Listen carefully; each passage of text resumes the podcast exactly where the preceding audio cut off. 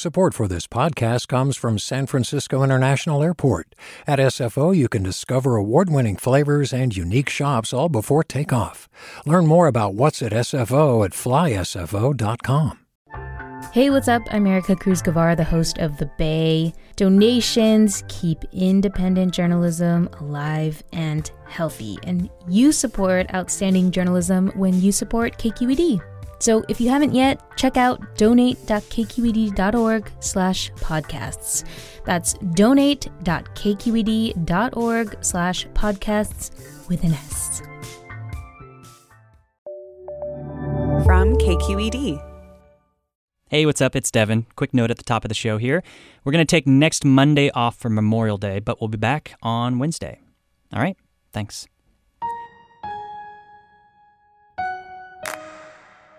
Part of my childhood, like a lot of other kids, was spent trying to fit in.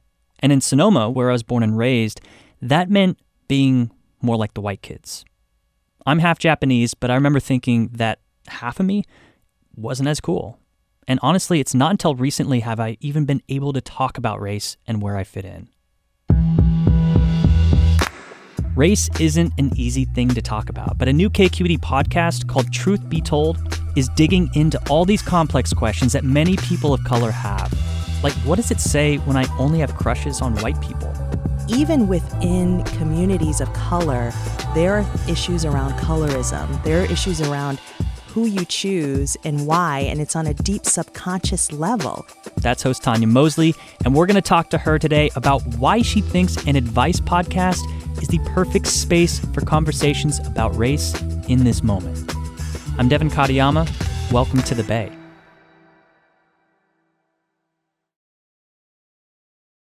So, how, how long have you been thinking about creating a podcast like Truth Be Told?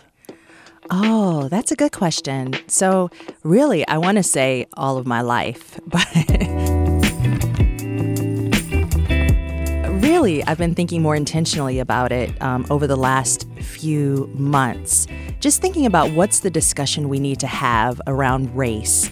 Um, and I, I really came to this idea that if we're going to talk about race and racism, it would be a really great idea if we were able to talk about it with each other, people of color, talking about racial issues in this country and how to deal with them and the joy we feel, but also some of the oppression in conversation with each other. I'm actually interested to know a little bit more about why all your life. Yeah, so I have always been interested in racial justice. And I think that really I was always thinking about how can I be a part of moving society forward through my craft. And journalism yeah. was a way to do that. So KQED produced the first Truth Be Told back in 2015 because its host at the time, Joshua Johnson, knew that this was a conversation that he wanted to have. He wanted to have a space where race could be talked about in an open way. And fast forward to 2019, now, Tonya, Mosley you are in this space where after President Trump was elected, we started having these really important conversations about race in a different way. What's changed in America since the first iteration of Truth Be Told a few years ago? And how is your show, your version of Truth Be Told, different? After 2016, everything was like everything was blown out of the water like how we talk about everything was on the table we weren't even saying racism you know we would just say racially right, tinged yeah. you know all of these yeah. safe words um, and i also knew we wanted to have a discussion with each other in dialogue black brown indigenous and asian people and I wanted to really take a look at what kind of discussion we need to have around race and racism today. I'm Tonya Mosley, and you're listening to Truth Be Told, the advice show you've always wanted, where hard questions meet understanding ears, where we, people of color, can be candid about the frustrations we're feeling and come together in search of solutions. Dear Truth Be Told. Dear Truth Be Told. Truth Be Told, I need your help. Why, why an advice show? Why an advice podcast? I was thinking a lot about the conversations I have with my friends. And they're all around us seeking advice from each other about how to navigate the world. So much of the discussions I have with my family members, my mom, my grandmother, about ways that I can navigate the world at work, um, in social situations, in marriage, in love, all of these things. And I was thinking, what is this really? It is really like seeking advice from those that mm-hmm. I love and trust. Whenever I'm I'm opening up to a friend or family about something really deep, it's sometimes I want to vent, but I'm I'm always looking for their advice in some way. I'm looking for answers to something that's really complicated for me to think about. Yeah, and you're probably also wanting a little bit of comfort and Yes, someone to yes. say like I hear you and I see you. And Yeah. that I think is something that I really yearn for um, specifically with people of color.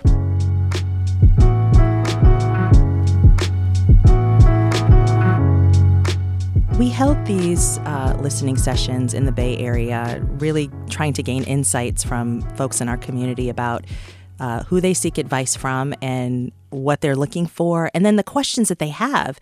And those were really fruitful. What came of that were a bunch of questions that really fell into several different categories. Um, and those categories, there were commonalities. And so we decided from there just to pull really there was no rhyme or reason. It was like, oh, this person from this category asked this really important question that so many others have a question about too. I was just in the car with my friend the other day, filling him in and giving him an update on my life and how happy I am and book deals and all these amazing things. And then I was like, wait, is it okay to feel huge, phenomenal, amazing joy when it seems like the rest of the world is burning?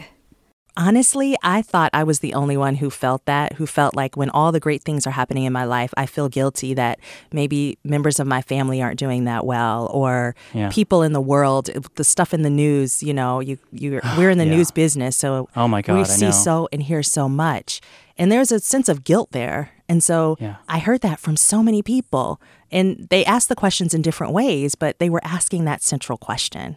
Why was that important for you to start Truth Be Told off with that idea? When we talk about race and racism, oftentimes it's so heavy and it really focuses on the oppression of people. And there's also that other side of oppression that we don't talk about, and that's the joy that people cultivate for themselves in times of turmoil. And so I thought, like, let's start it off with something that is really heavy and that that a lot of people are grappling with, but then also at its foundation is like how were people of color able to survive in society for centuries and for you know hundreds and hundreds of years it's because they were able to tap into joy in some way. And that's key to our survival. And so that's why Yeah. we wanted to start off the show this way. Well, I, th- I feel like a lot of the topics that you're talking about might seem like a simple idea on the surface. And then once you actually get into it, it is so freaking complicated and there's so many layers to it. And I was mm-hmm. thinking about the episode that dropped just this week called Colonized Desire, which is about who we're attracted to and why, basically, and why, why some people of color are attracted to the standardized white guy or woman, you really can get into some really deep conversations about why that's the case. And in, mm-hmm. in the case of the people who you talk to, um, it, get, it got really deep into to race. it's a question that we've heard a lot specifically like who we're attracted to and why and this idea of society telling us who's beautiful and why but i wanted to take it a step further in this idea of colonized desire I wanted that California, San Diego, like eats fish tacos on the weekend surfer bro that like worked out and like was totally straight passing. Like those were all qualities that I wanted almost because it felt like they were so different from me. we received a question from a thai chinese american who was really questioning his desires So I'm wondering how can I navigate my relationship and be authentic to my desires, but also be critical of the ways in which the narratives I've absorbed about who's attractive have affected my sexuality.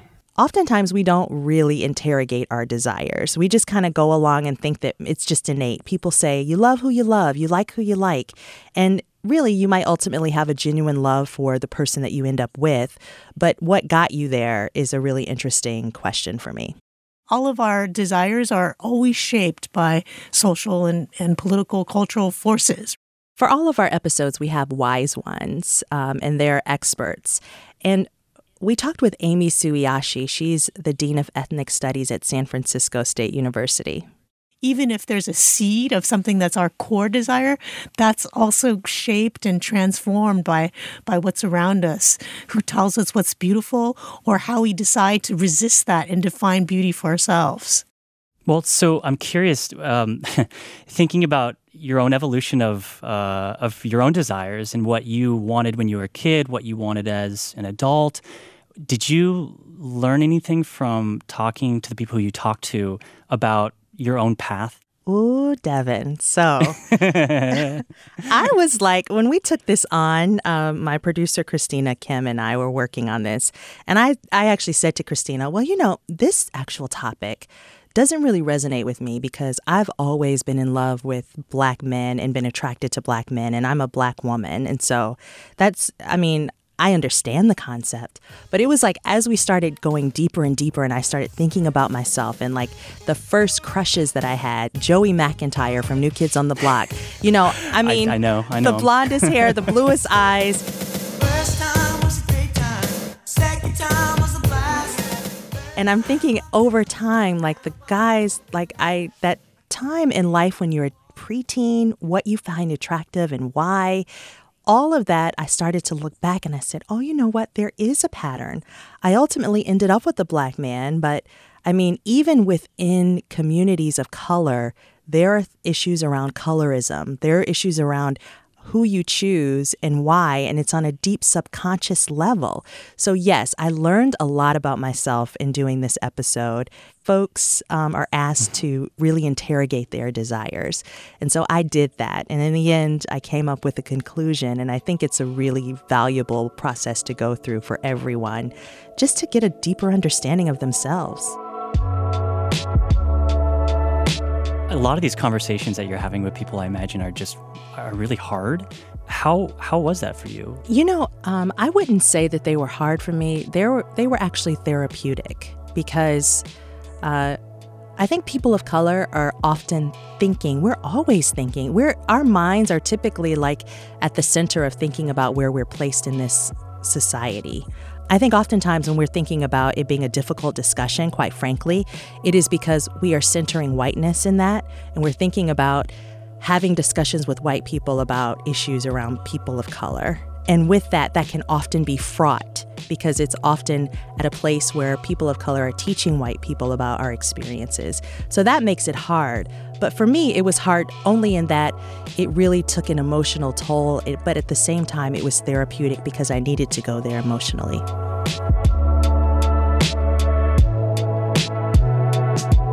What do you hope that people take away from your podcast? Oh, such a good question. What I want in the end is for people to have a yearning to continue the discussion and continue these discussions.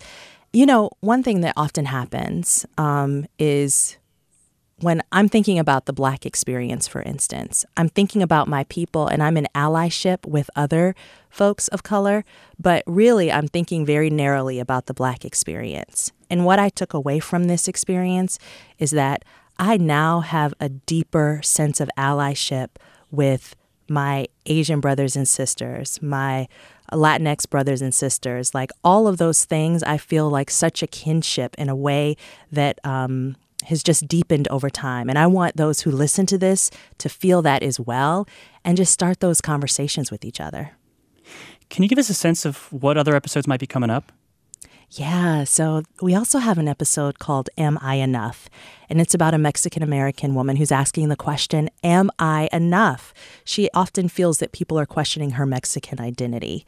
Um, we also tackle motherhood for women of color. It's a special and unique thing, and there are issues around that that we take on. We take on family dynamics and intergenerational trauma within families. And we take on this topic, well meaning white folks, which is a really interesting one at home and at work. And it's there's yeah. something really funny that happens in that where we bury a word. We actually have a f- funeral for a word that is overused in our society today. Oh my God, I cannot wait for that. That's great. Well, I just want to tell you my middle school, high school first crush Ooh. was Jennifer Love Hewitt. Yeah. I think I even like cut out a picture of her and kept it somewhere. You too. Yeah, that's horrible. Tonya, thank you so much for this. this. I'm so looking forward to, to more episodes and seeing what kind of conversations this starts. Thank you, Devin. Tonya Mosley is host of KQED's new podcast, Truth Be Told. You can follow them on social media at Truth Be Told Show, and you can find it in all the normal spots that you find podcasts Spotify, Apple, NPR One, YouTube, Stitcher, and Google Podcasts. The Bay was produced this week by Amanda Font, Ericka Cruz Guevara, and editor Erika Aguilar. KQED's leadership team includes Vinnee Tong, Julie Caine, Ethan Lindsey, and Holly Kernan. I'm Devin Katayama. That's it for the Bay. Talk to you next week.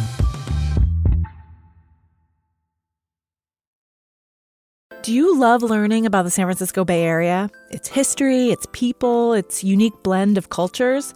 Then you should check out the Bay Curious book. I'm Katrina Schwartz, editor and producer on the Bay Curious podcast, and I'm here to let you know that for the month of May, we've worked out a sweet deal for KQED podcast listeners. Right now, you can get the Bay Curious ebook for $1.99. That's right, $1.99. Just search for Bay Curious wherever you get your ebooks or find a link in our show notes. This offer does expire at the end of the month, though, so you'll want to act on it fast. Happy reading!